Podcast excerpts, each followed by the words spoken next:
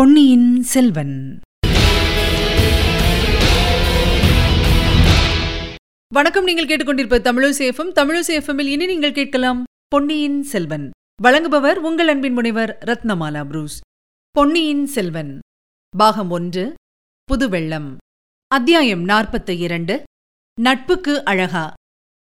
வந்தியத்தேவனுடைய முதலாவது எண்ணம் எப்படியாவது கந்தன்மாறனை காப்பாற்ற வேண்டும் என்பதுதான்.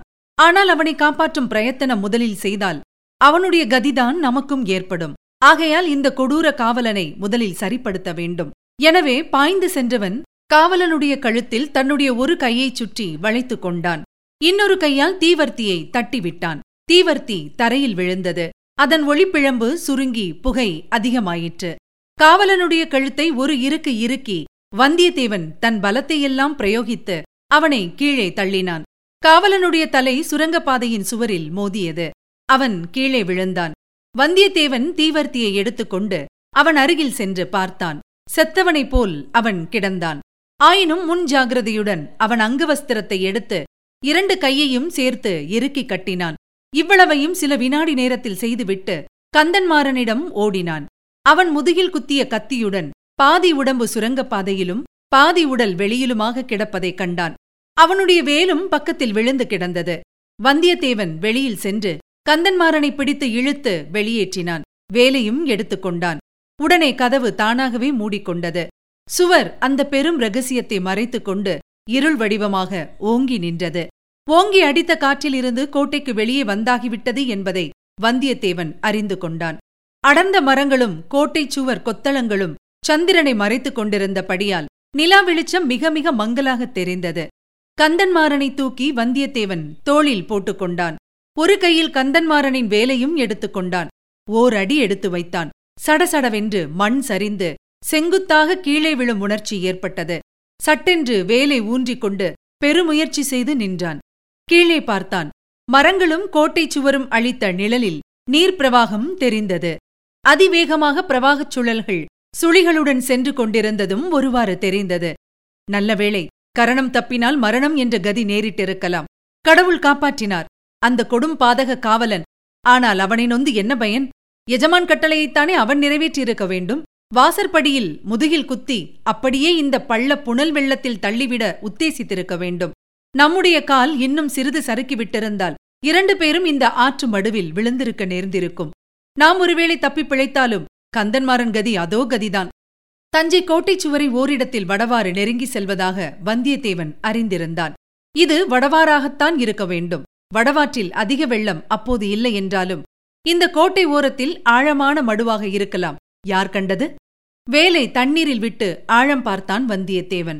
வேல் முழுவதும் தண்ணீருக்குள் சென்று முழுகியும் தரை தட்டுப்படவில்லை. ஆஹா என்ன கொடூரமான பாதகர்கள் இவர்கள். அதை பற்றி யோசிக்க இது சமயமில்லை. நாமும் தப்பி கந்தன்மாறனையும் தப்புவிக்கும் வழியை தேட வேண்டும். வெள்ள பிரவாகத்தின் ஓரமாகவே கால்கள் சறுக்கிவிடாமல் கெட்டியாக அழுத்தி பாதங்களை வைத்து வந்தியத்தேவன் நடந்தான். தோளில் கந்தன்மாறனுடனும் கையில் அவனுடைய வேலுடனும் நடந்தான். கந்தன்மாறன் இரண்டு மூன்று தடவை முக்கி முனகியது. அவனுடைய நண்பனுக்கு தைரியத்தையும் மன உறுதியையும் அளித்தது. கொஞ்ச தூரம் இப்படியே சென்ற பிறகு கோட்டைச் சுவர் விலகி அப்பால் சென்றது. கரையோரத்தில் காடு தென்பட்டது. கீழே முட்கள் நிறைய கிடந்தபடியால் கால் அடி வைப்பதும் கஷ்டமாயிருந்தது. ஆஹா இது என்ன? ஒரு மரம் ஆற்றில் விழுந்து கிடக்கிறதே. நல்ல உயரமான மரமாயிருந்திருக்க வேண்டும். வெள்ளம் அதனுடைய வேரை பறித்துவிட்டது போலும். பாதி ஆறு வரையில் விழுந்து கிடக்கிறது. அதில் ஏறி தட்டு தடுமாறி நடந்தான். வெள்ளத்தின் வேகத்தில் மரம் அசைந்து கொண்டிருந்தது. மரத்தின் கிளைகளும் இலைகளும் தண்ணீரில் அலைப்புண்டு தவித்தன. காற்றோ அசாத்தியமாக அடித்துக் கொண்டிருந்தது. மரத்தின் நுனிக்கு வந்ததும் வேலை விட்டு ஆழம் பார்த்தான். நல்ல வேளை முருகன் காப்பாற்றினார். இங்கே அவ்வளவு பள்ளமில்லை. வந்தியத்தேவன் மரத்திலிருந்து நதியில் இறங்கி கடந்து சென்றான். அங்கங்கே பள்ளமேடுகளை சமாளித்துக் கொண்டு சென்றான். வெள்ளத்தின் வேகத்தையும் காற்றின் தீவிரத்தையும் தன் மன உறுதியினால் எதிர்த்து போராடிக் கொண்டு சென்றான். அவன் உடம்பு வெடவெடவென்று சில சமயம் நடுங்கியது. தோளில் கிடந்த கந்தன்மாறன் சில சமயம் நழுவி விழுந்துவிடப் பார்த்தான். இந்த அபாயங்களையெல்லாம் தப்பி வந்தியத்தேவன் அக்கறையை அடைந்தான். கொஞ்ச தூரம் இடுப்பு வரை நனைந்த ஈரத் துணியுடன் ஆஜானுபாகுவான கந்தன்மாறனுடைய கனமான உடலை தூக்கிக் கொண்டு தள்ளாடி சென்ற பிறகு மரநிழலில் சிறிது இடைவெளி ஏற்பட்ட ஓரிடத்தில் கந்தன்மாறனை கீழே மெதுவாக வைத்தான். முதலில் சிறிது சிரம பரிகாரம் செய்து கொள்ள விரும்பினான். அத்துடன் கந்தன்மாறனுடைய உடம்பில் இன்னும் உயிர் இருக்கிறதா என்பதை நிச்சயப்படுத்திக் கொள்ள விரும்பினான். உயிரற்ற உடலை சுமந்து சென்று என்ன உபயோகம்? அதை காட்டிலும் அக்காவலன் உத்தேசித்தது போல் வெள்ளத்திலேயே விட்டுவிட்டு செல்லலாம். இல்லை உயிரிருக்கிறது. பெருமூச்சு வருகிறது. நாடி வேகமாக அடித்துக் கொள்கிறது. நெஞ்சு விம்முகிறது. இப்போது என்ன செய்யலாம்? முதுகிலிருந்து கத்தியை எடுக்கலாமா? எடுத்தால் ரத்தம் பீரிட்டு அடிக்கும். அதனால் உயிர் போனாலும் போய்விடும். காயத்துக்கு உடனே சிகிச்சை செய்து கட்டுக்கட்ட வேண்டும். ஒருவனாக செய்யக்கூடிய காரியமல்லவே வேறு யாரை உதவிக்கு தேடுவது? சேந்தன் அமுதனுடைய நினைவு வந்தது. அவனுடைய தோட்டமும் வீடும் வடவாற்றின் கரையிலேதான் இருக்கிறது. இங்கே சமீபத்திலேயே இருக்கக்கூடும். எப்படியாவது சேர்ந்த நமுதனுடைய வீட்டுக்கு தூக்கிக் கொண்டு போய் சேர்த்தால் கந்தன்மாறன் பிழைக்க வழியுண்டு. ஒரு முயற்சி செய்து பார்க்கலாம். கந்தன்மாறனை மறுபடியும் தூக்க முயன்றபோது அவனுடைய கண்கள் திறந்திருப்பதைக் கண்டு வந்தியத்தேவன் வியப்பும் மகிழ்ச்சியும் கொண்டான். கந்தன்மாரா நான் யார் தெரிகிறதா? என்று கேட்டான். தெரிகிறது நன்றாய் தெரிகிறது. வல்லவரையின் நீ. உன்னைப்போல் அருமையான நண்பனை தெரியாமல் இருக்குமா? மறக்கத்தான் முடியுமா? பின்னால் நின்று முதுகிலை குத்தும் ஆப்த சிநேகிதன் அல்லவா நீ என்றான் கந்தன்மாறன் வல்லவரையனை இந்த கடைசி வார்த்தைகள் சவுக்கினால் அடிப்பது போல் இருந்தது. ஐயோ நானா உன்னை பின்னாலிருந்து குத்தினேன்! என்று ஆரம்பித்தவன் ஏதோ ஞாபகம் வந்து சட்டென்று நிறுத்தினான். நீ குத்தவில்லை. உன் கத்தி என் முதுகை தடவிக் கொடுத்தது. அடப்பாவி உனக்காகவல்லவா இந்த சுரங்க வழியில் அவசரமாக கிளம்பினேன்? பழுவேட்டரையருடைய ஆட்கள் உன்னை பிடிப்பதற்குள் நான் பிடிப்பதற்காக விரைந்தேன். உன்னை யாரும் எந்தவித உபத்திரவமும் செய்யாமல் தடுப்பதற்காக ஓடி வந்தேன்.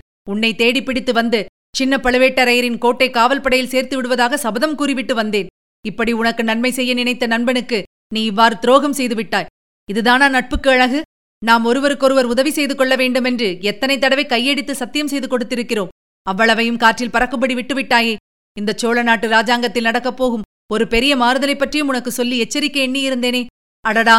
இனி இந்த உலகத்தில் யாரைத்தான் நம்புவது? என்று சொல்லி கந்தன்மாறன் மறுபடியும் கண்களை மூடினான். இவ்வளவு அதிகமாகவும் ஆத்திரமாகவும் பேசியது அவனை மீண்டும் மூர்ச்சையடையும்படி செய்திருக்க வேண்டும். இப்படியா பழுவேட்டரையர்களை நம்புவது? என்று வந்தியத்தேவன் முணுமுணுத்தான். ஆயினும் அவனுடைய கண்களில் கண்ணீர் துளித்தது. தான் சொல்ல எண்ணியதை சொல்லாமல் விட்டதே நல்லது என்று எண்ணிக்கொண்டான். கந்தன்மாறனுடைய உடலை மறுபடி தோளில் தூக்கி போட்டுக்கொண்டு நடக்கலுற்றான். இரவில் மலரும் பூக்களின் நறுமணம் குபீர் என்று வந்தது. சேந்தன் அமுதனுடைய வீடு சமீபத்தில்தான் இருக்க வேண்டும் என்று அவன் எண்ணியது வீண் போகவில்லை. விரைவில் தோட்டம் வந்தது. ஆனால் அந்த தோட்டம் முதலாவது நாள் பார்த்ததற்கும் இன்று பார்ப்பதற்கும் எவ்வளவு வித்தியாசம்? அனுமார் அளித்த அசோகவனத்தையும் வானரங்கள் அளித்த மதுவனத்தையும் அத்தோட்டம் அப்போது ஒத்திருந்தது. ஆஹா தன்னை தேடிக்கொண்டு பழுவேட்டரையரின் நாட்கள் இங்கே வந்திருந்தார்கள் போல் இருக்கிறது. வந்தவர்கள் இத்தகைய அக்கிரமங்களை செய்துவிட்டு போயிருக்கிறார்கள். அடடா சேந்தன் அமுதனும் அவனுடைய அருமை அன்னையும் எவ்வளவு அரும்பாடுபட்டு இந்த நந்தவனத்தை வளர்த்திருக்க வேண்டும்? அவ்வளவும் பாழாய் போய்விட்டதே. நந்தவனம் அழிந்ததில் அனுதாபம் சட்டென்று விலகியது. தன்னுடைய அபாயகரமான நிலைமை நினைவு வந்தது. ஒற்றர்களும் கோட்டை காவல் வீரர்களும் இங்கே சமீபத்தில் எங்கேயாவது காத்திருந்தால் என்ன செய்வது? அவர்களை ஒரு கை பார்த்து சமாளிக்க வேண்டியதுதான். நல்ல வேளையாக அதோ நமது குதிரை கட்டிய மரத்திலேயே இன்னும் இருக்கிறது. ஒருவேளை தன்னை பிடிப்பதற்காகவே அதை விட்டு வைத்திருக்கிறார்களோ? எப்படி இருந்தாலும் என்ன செய்ய முடியும்? இவனை இக்குடிசையில் உள்ள நல்ல மனிதர்களிடம் ஒப்புவித்துவிட்டு குதிரையில் ஏறி தட்டிவிட வேண்டியதுதான். இங்கே புறப்படும் குதிரை பழையாறை போய்த்தான் இருக்க வேண்டும். மெல்ல மெல்ல அடிமேல் அடி வைத்து நடந்து குடிசை வாசலை அடைந்தான். வாசல் திண்ணையில் படுத்திருந்த சேந்தன் அமுதனை தட்டி எழுப்பினான். தூக்கி வாரி போட்டுக்கொண்டு எழுந்த அமுதனுடைய வாயை பொத்தினான். பிறகு மெல்லிய குரலில் சொன்னான் தம்பி நீதான் எனக்கு உதவி செய்ய வேண்டும். பெரிய சங்கடத்தில் அகப்பட்டுக் கொண்டிருக்கிறேன். இவன் என் அருமை சிநேகிதன் கடம்பூர் சம்புவரையர் மகன் கந்தன்மாறன். நான் வரும் வழியில் யாரோ இவனை முதுகிலே குத்தி போட்டிருந்தார்கள். எடுத்து வந்தேன் என்றான். படுப்பாவிகள் முதுகிலே குத்தியிருக்கிறார்களே எப்பேற்பட்ட சுத்த வீரர்கள் என்றான் அமுதன். பிறகு இவனை என்னால் முடிந்தவரை பார்த்துக் கொள்கிறேன் இன்று மாலையிலிருந்து கும்பல் கும்பலாக பல வீரர்கள் வந்து உன்னை தேடிவிட்டு போனார்கள். அவர்களால் நந்தவனமே அழிந்து போய்விட்டது. போனாலும் போகட்டும் நீ தப்பிப்பிழைத்தால் சரி. நல்ல வேளையாக உன் குதிரையை அவர்கள் விட்டுப் போய்விட்டார்கள். குதிரையில் ஏறி உடனே புறப்படு. அப்படித்தான் என் உத்தேசமும். ஆனால் இவன் உயிரை காப்பாற்ற ஏதேனும் செய்ய வேண்டும். அதை பற்றி உனக்கு கவலை வேண்டாம்.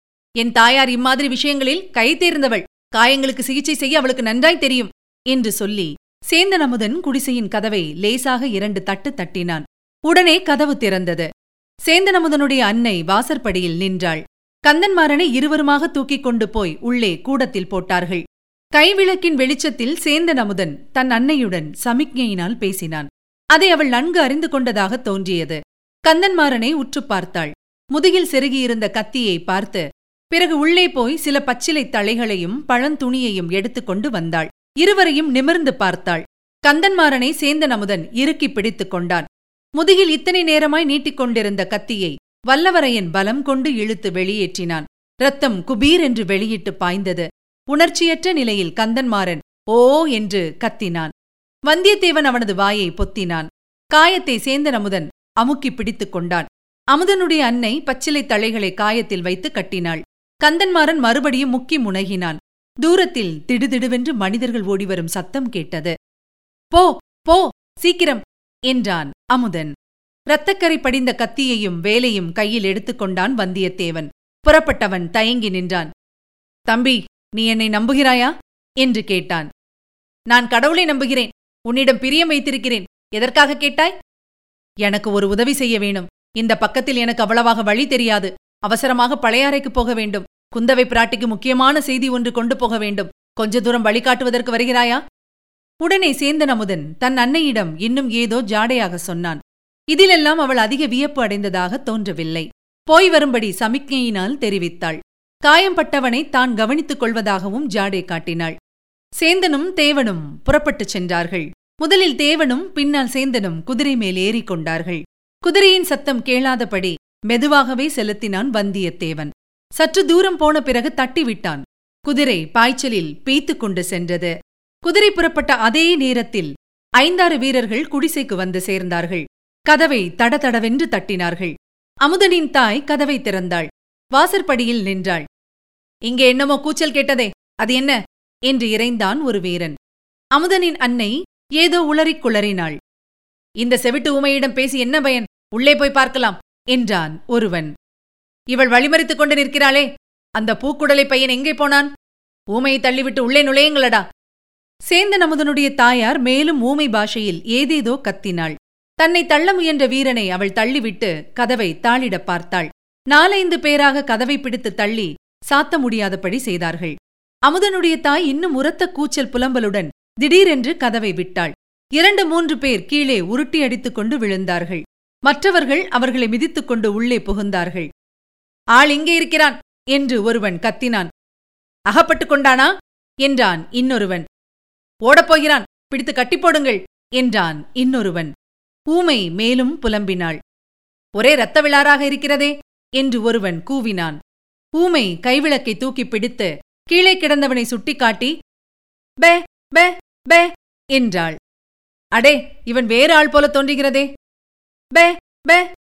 நேற்று இங்கு வந்திருந்தவன் தானா இவன்? பே பே. உன் மகன் எங்கே? பே பே. ஊமை பிணமே சற்று சும்மா இரு. அடே இவனை நன்றாய் பாருங்கள். அடையாளம் யாருக்காவது தெரியுமா? அவன் இல்லை. அவன்தான். இல்லவே இல்லை.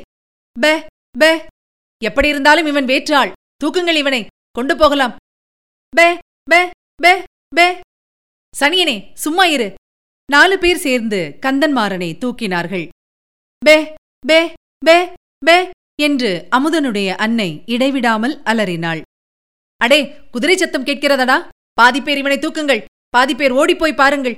எல்லாரும் ஓடுங்கள். இவன் எங்கும் போய்விட மாட்டான். தூக்கிய கந்தன்மாறனை கீழே போட்டுவிட்டு எல்லோரும் ஓடினார்கள். பே பே பே பே பே பே என்ற அமுதன் அன்னையின் மூலம் அவர்களை தொடர்ந்து வந்தது. இதுவரை நீங்கள் கேட்டது பொன்னியின் செல்வன். வழங்கியவர் உங்கள் அன்பின் முனைவர் ரத்னமாலா புரூஸ். மீண்டும் அடுத்த அத்தியாயத்தில் சந்திக்கலாம். இணைந்திருங்கள் மகிழ்ந்திருங்கள்.